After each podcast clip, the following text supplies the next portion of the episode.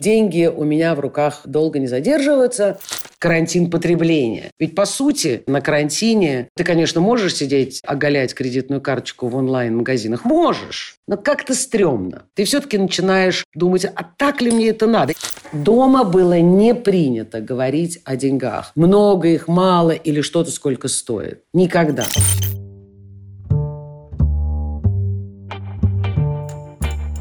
Всем привет! Это Надя Грошева и подкаст «Деньги не в счет». Гость этого выпуска – креативный консультант журнала «Флакон», бывший главный редактор Vogue Russia Алена Долецкая. Обсудили, почему модная индустрия оказалась под давлением, как кризис повлияет на моду и глянец, из-за чего фэшн-бренды в последние годы потеряли свою уникальность и на что наша героиня может потратить всю зарплату сразу. Про деньги не принято разговаривать с людьми малознакомыми, но всем это очень интересно. Кто сколько зарабатывает, как, на что тратит, куда откладывает. Какие были первые ваши заработанные деньги, как это было и на что вы их потратили? Был гонорар из издательского дома «Прогресс», который принял мой перевод, опубликовал мой перевод эссе и писем Уильяма Фолкнера. И там еще был маленький гонорарчик за перевод коротких рассказов австралийских и новозеландских писателей. Я просто очень хорошо помню, на что я его потратила. На что? Я отправилась в антикварный магазин, который находился на Старом Арбате. И там я увидела удивительную совершенно вещь. Это была размером с грецкий орех, ограненный кусочек горного хрусталя, который служил печаткой в 18-19 веке, которую ставили, закрывая письма. Запечатывая письма, капали кусочек сургуча и сверху ставили печатку своей семьи или свою личную, с инициалами. Она очень красивая вещь, но когда я ее приподняла посмотреть на дно этой печатки, я увидела там три буквы своего имени. Там было ASD. Алена Станиславовна Долецкая, да. Но официально по паспорту я Елена, но кого это интересует. И я поняла, что это судьба. А еще более судьбоносная история была то, что она стоила ровно столько, сколько мне заплатили за книжечку. И я немедленно сделала что? Правильно, я ее купила. Но совсем честно заработанные, первые заработанные деньги были чуть-чуть раньше. Это было где-то первый-второй курс университета, когда я начала давать частные уроки желающим поступить на филологический факультет. И вот эти денежки тратились на жизнь, если честно. И, в общем, поскольку я обжора, тратила я на очень вкусную еду. А часто происходило так, что весь свой гонорар вы тратили вот как на... Вот как на эту подвеску? Да. Да, я транжирка. И деньги у меня в руках долго не задерживаются. Мой муж первый, а вышла замуж я где-то 18 лет, поэтому наш карман всегда был общим. Он вел, так сказать, бухгалтерию, но когда приходил гонорар вот за такую большую работу, я честно объявляла, что я ушла транжирить. Было что-то, о чем вы мечтали в детстве, думали, ну вот когда-нибудь я вырасту, да. У меня будет много-много денег, да. И вот я, наконец, куплю. А что это было? Когда я совсем маленькая была, в 12 лет у меня была мечта иметь эти ролики. Помните на роликах? Да. Но только не те, которые сейчас, а ролики такие, которые 4 колеса, и надо было их на такой кожаной штучке завязывать и все такое прочее. Вот, я их мечтала, конечно же, их в России не было в жизни, я о них мечтала, сообщила об этом родителям. Папа поехал, значит, на какую-то научную конференцию, и я умоляла его купить мне эти ролики. Он сказал, ты знаешь, приехав из Лондона, внимание, сказал, знаешь, вот все обижал, роликов не было. Я, значит, поплакала горючими слезами, подумала, что вот мечты не сбываются, оказывается, в этом мире. А был месяц октябрь. И папа, оказывается, значит, конечно же, их нашел, запер в какой-то шкаф и ждал, пока у меня 10 января не стукнет день рождения, и он их не подарит. Тут, понимаете, какая интересная вещь. Во время моей юности почему-то никто не говорил «много денег». Такого, в принципе, не было? Во-первых, не было. Об этом не мечтали? Ну да. Не принято было? Дома было не принято говорить о деньгах. Много их, мало или что-то сколько стоит. Никогда. После роликов мечта неотступная была купить машину. Я хотела машину, ну, невероятно. Ролики, машина, если меня спросите про сейчас, то я вам, конечно, скажу свой самолет. То есть все три вещи связаны с быстрым передвижением. Да, вот эта мечта о личном самолете, она насколько далека от вас? Жду, не скрою, конечно, жду подарка. Еще купить себе сережки, ожерелье, это как бы логично. Но самой себе самолет не дотягиваю пока.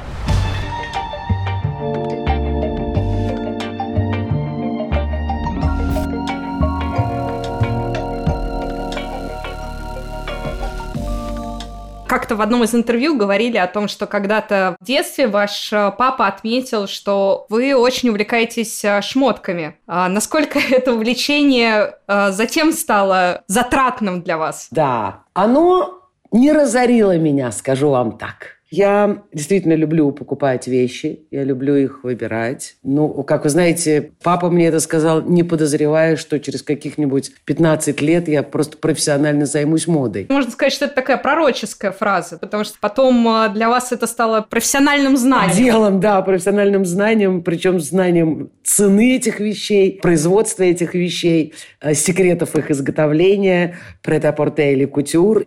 При всей моей действительно очень большой моде у меня нету «хочу это, хочу это, хочу это, хочу это». И я за это очень благодарна своей редакторской работе в Vogue в интервью. Я так много видела этих вещей. Начиналось с показов, потом я отбирала фотографии для журнала, потом мы их снимали для съемок, отбирали, что снимать, что не снимать. К тому моменту, когда они приезжали на прилавок, я думала, боже мой, я вообще уже ее 1000 раз видела, ничего в ней особенного нет. И у меня было ощущение, что я ее уже поносила как бы. Поэтому, когда я покупала какие-то вещи, я покупала их по самому высокому гамбургскому счету, понимая, что я не могу без этого платьица. Не могу, я в нем принцесса, королевишна, царица всех анаконд. Очень вы вкусно про это говорите.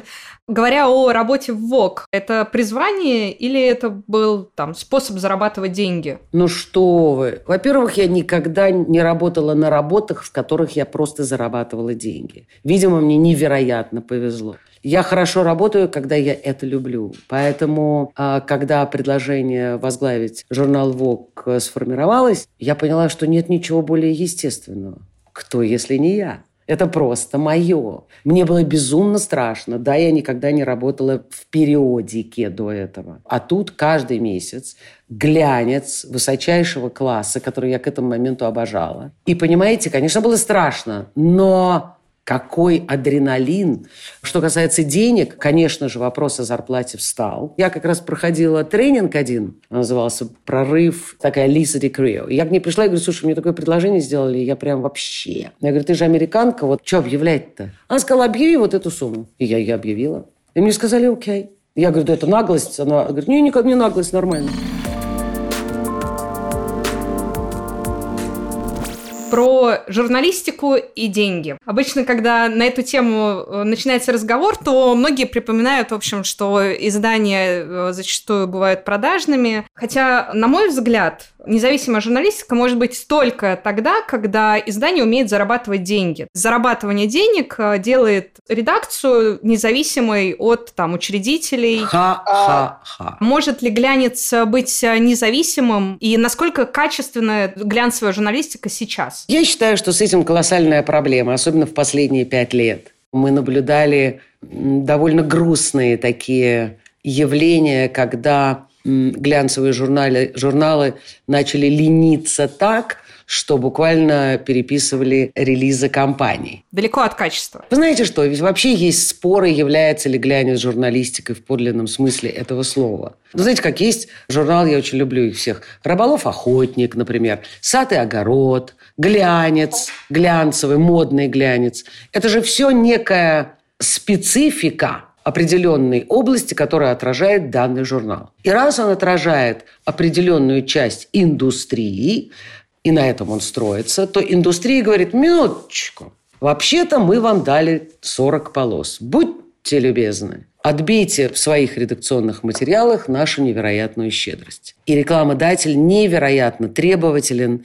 за каждую копеечку, которую он заплатил в данный журнал. И это надо понимать. И это почти неизбежно. Но ведь получается, что это ухудшает качество? Это очень важный вопрос. Потому что если редакция достаточно креативна, профессиональна, то она прекрасно знает, как правильно любить рекламодателя, с одной стороны, и как уважать, просвещать, поднимать уровень своего читателя. В этом случае мы имеем отменный, хороший продукт. Если этого не происходит, извиняйте, получается... тоска зеленая. Вот и все. И что же сейчас тоска зеленая? Мне тоскливо, признаюсь вам честно. Но это не меняет дело, потому что все равно есть издания, которые я люблю, которые все-таки стараются и работают, придумывают что-то. Последний «Сквайр» очень хорошо поднялся. Мне нравится то, что делает украинский Vogue, например. Я до сих пор с огромным удовольствием читаю «Dazed and Confused», английский. Это ровно то, что меня стимулирует, обогащает, радует, заставляет иногда даже так про себя сказать: «Эх! Ах, молодцы, какие заразы!» И я бы тоже это с удовольствием сделала бы. И это невероятно приятно в чтении глянца. Очень важно, чтобы он тебя поднимал, восхищал, давал тебе какую-то мечту, надежду, желание. Ну а как глянец будет меняться в ближайшие пару лет? А мне кажется, что люди моды в любом случае и лучшие представители модной индустрии, с которыми я продолжаю общаться, понимают, что в данный момент мы находимся на так называемом consumption quarantine, да, карантин потребления. Ведь, по сути, сидя на карантине, ты, конечно, можешь сидеть, оголять кредитную карточку в онлайн-магазинах. Можешь, но как-то стрёмно. Ты все-таки начинаешь думать, а так ли мне это надо? Нет, я, конечно, куплю это платье, но я же завтра в нем не выйду щеголять. А кто его знает, он, может, через месяц как-то будет не то. Понимаете? Я шучу, конечно. Я уверена, что люди на карантине думают о более серьезных вещах и думают о том, а зачем нам все это, а зачем нам так много, а куда, собственно, уйдет оверсток всего того, что не продано. Эти прекрасные миллионы очередных белых рубашек, синих брюк и каких-нибудь пиджаков. И бежевых плащей. И бежевых плащей, совершенно верно, большое спасибо. Это все куда? Я думаю, что модная индустрия, во-первых, будет стараться выживать. Я специально говорю об индустрии, потому что весь глянец вторичен по отношению к тому, что будет происходить в модной индустрии. Глянец немедленно построится за тем движением и ритмом, который закажет сама модная индустрия. Соответственно, если выживут сильнейшие, если домов моды будет меньше, если они будут производить меньше, а, соответственно, зарабатывать меньше, значит, у них будет намного меньше денег на пиар и маркетинг, а именно рекламу. Значит, будет и меньше глянца. Это скучная, очевидная, так сказать, ситуация. Самого по себе глянца будет просто меньше. И люди начнут интересоваться чем-то иным и прилагать свои усилия в других областях знания. Это раз. Два, конечно, ничто не умрет. Не надейтесь, все будет прекрасно, глянец будет жить. И, честно говоря, я очень надеюсь на то, что он станет качественней. То есть какой-то хороший креатив вернется? Я абсолютно в этом уверена, он должен вернуться, потому что людей талантливых, креативных, умных, драйвовых немного, но они есть. И они нам что-нибудь придумают прекрасное. А как сама модная индустрия может поменяться? Такие кризисы, они сказывались на модной индустрии? Может, на каких-то тенденциях? Вы знаете, тенденции, если мы сейчас говорим об эстетической стороне, да, они были очень разные. Что произошло после, например, Второй мировой войны? Квадратные, бесформенные костюмы, юбочные. Женщин сменились на роскошные юбки с затянутой талией. Christian Dior, Uniqlo. Материалы уходило туда немерено, и девочки хотели казаться женственней, нарядней. В общем, превратиться, наконец, из воинов, так сказать, в фиалок и прочих прекрасных фей. Конечно, может быть, какие-то неожиданные дизайнерские решения. Я их очень жду, если честно. Последние показы говорили, что все стали друг на друга очень похожими. Практически провалилась так называемая ДНК бренда. ты мог поставить 5 тех самых бежевых плащей, и даже опытный стилист подчас не мог бы отгадать, чей это плащик. Castle или Burberry или Uniqlo или кто это? Не мог. И я такие, знаете ли, игры делала со своими друзьями-стилистами. А могло ли это быть каким-то предзнаменованием кризиса? Ну, знаете, говорят, что на разных рынках есть какие-то свои сигналы, которые перед кризисами звоночки звенят. Вот на рынке моды. Абсолютно точно. Это ровно тот звонок, который я попыталась сформулировать чуть раньше. Слишком много всего. Too much of everything. Это говорят все на всех абсолютно уровнях, и аналитики, и журналисты, и обозреватели, и так далее. Слишком много всего и одинакового. Настоящим домам моды, авторским домам моды. Им будет сложно, потому что подчас бежевый плащ, который стал героем нашей с вами сегодняшней беседы, из Uniqlo, мало того, что он стоит в 10-15 раз дешевле, чем тот же самый Burberry, но он не уступает ему по элегантности, по модности, по внешнему виду. И задумаешься.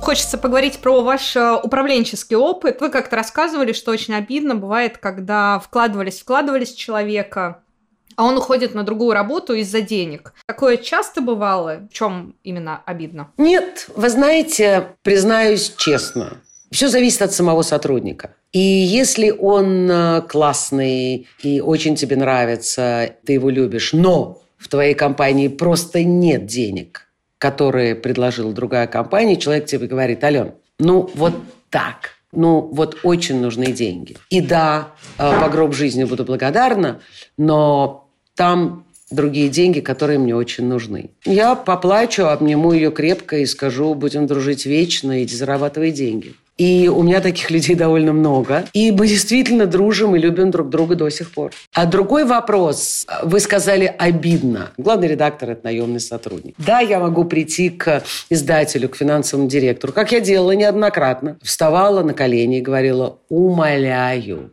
ну мы вот столько не дадим. Ну давайте хотя бы добавим половиночку. Но должна вам сказать честно, что в тот момент, когда человек смотрит налево, эта половиночка или надбавка его поддержит до января. А потом опять будет чесаться в одном месте, и он или она будет искать очередного нолика. Деньги, повышение в деньгах успокаивает людей, к сожалению, на ограниченный срок. И ты все равно вернешься на круги своя. И будет еще противней. Ты стоял на коленях перед этим финансовым директором, умолял за него. Он пришел в январь и говорит: не, все-таки опять мне маловато, опять нужно. Не стоит. То есть лучше сразу же, если человек нашел место с привлекательной зарплатой, лучше его сразу отпустить. Отпускаем. Сразу.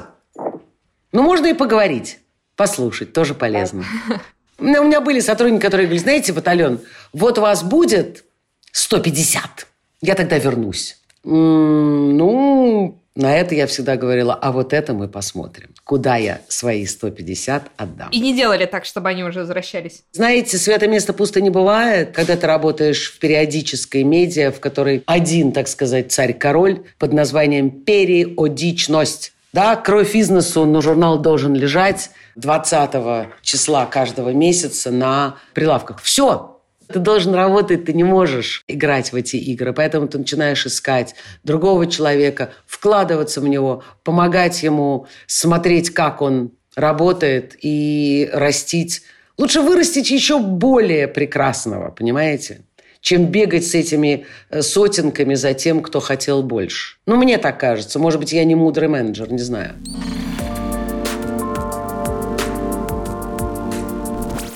У вас есть и другой опыт писательский. Как показывает практика, в России писательством много не заработать. Что для вас писательство? Это вариант выразить себя, найти новую аудиторию или в том числе и заработать?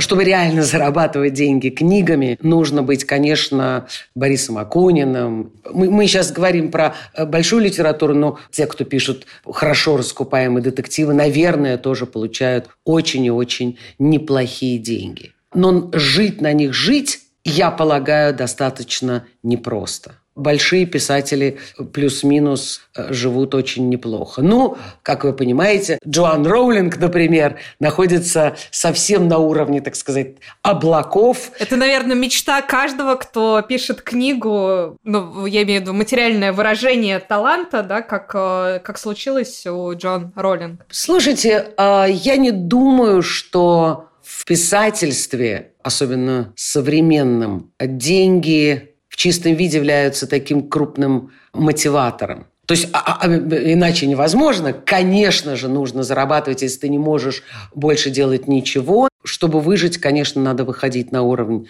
некоего бестселлерства или также искать какие-то другие формы. Для меня мои кулинарные книжки – это было такое почти чистое хобби, если хотите, в котором, опять же, сложилась моя любовь к глянцу. Эти книжки очень глянцевые, их любят за их красоту и за их остроумие, фактически, да, и за невероятную простоту, потому что я не делаю ничего сложного.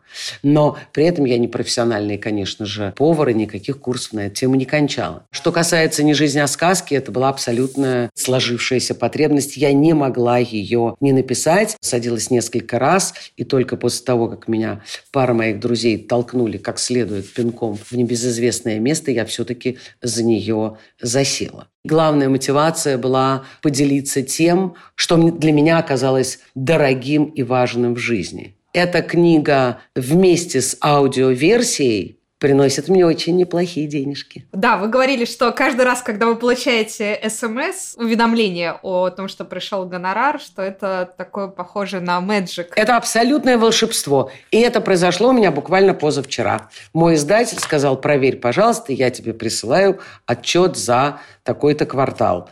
И это всякий раз, мне кажется, что это абсолютное чудо. Это чудо. Это какие-то волшебные деньги. Алена, а как вы считаете, а вот деньги влияют ли на литературный вкус? Ха-ха-ха.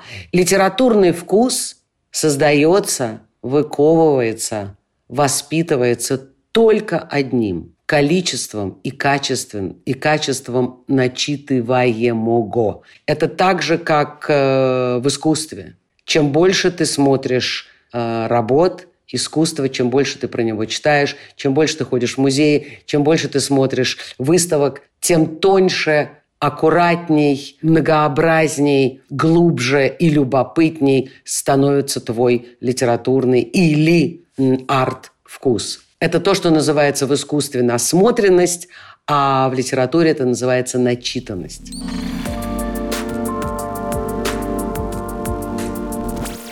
А вы знаете, сколько денег вам нужно для счастья? Есть ли что-то, что лично для вас, ну вот вы думаете, это мне не по карману? Мне, если не по карману, я про это не думаю. Мне неинтересно. Но это лишнее. А если я чего-то невероятно хочу, я влюбилась во что-то, мне безумно этого хочется.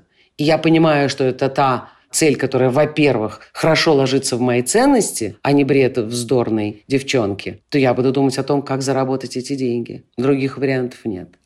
Просто желательно разобраться с тем, а хочется ли правда так. Понимаете? Да, тонкая грань. Очень тонкая грань. Не распухла ли твоя хотелка случайно? И так ли тебе это надо в данный момент? И когда ты начинаешь это прикидывать, ты думаешь, вообще-то, ну не то, что прямо я умираю без нее. Мне кажется, это как-то так улучшает качество жизни, понимаете? А думали ли вы о том, сколько денег вам нужно для счастья? То есть есть ли такое вообще понятие или... Представляете, нет. Просто потому, что я считаю, что деньги в счастье не конвертируются. Какой смысл? Мне что-то в голову пришла замечательная фраза Василия Шукшина. Могу переврать цитату, но что-то вроде «Не стыдно быть нищим, стыдно быть дешевым». И вот это для меня важнее.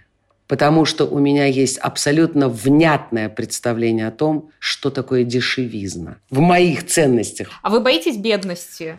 Не боюсь, потому что страх Это очень интересное явление. Если он заползает в твою жизнь, он будет там царить и повелевать, и делать так, как хочется ему. А я совершенно не хочу этого. Поэтому я, конечно, не хочу быть бедной, и уж тем более я не хочу этого бояться.